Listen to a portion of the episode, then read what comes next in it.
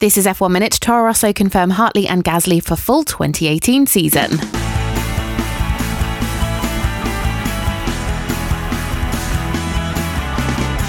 After testing out a rotating selection of drivers for the past few race weekends, Toro Rosso have hit upon a pairing they like, the current form of Brendon Hartley and Pierre Gasly. The duo have been signed for twenty eighteen, with both set for their first full season in the sport. Team principal Franz Tost said, "During this last part of the year, they've shown that they're ready for Formula One, getting to grips with the car quickly, showing good performances and always demonstrating to be prepared for the challenge. We have been truly impressed by both their steep learning curves."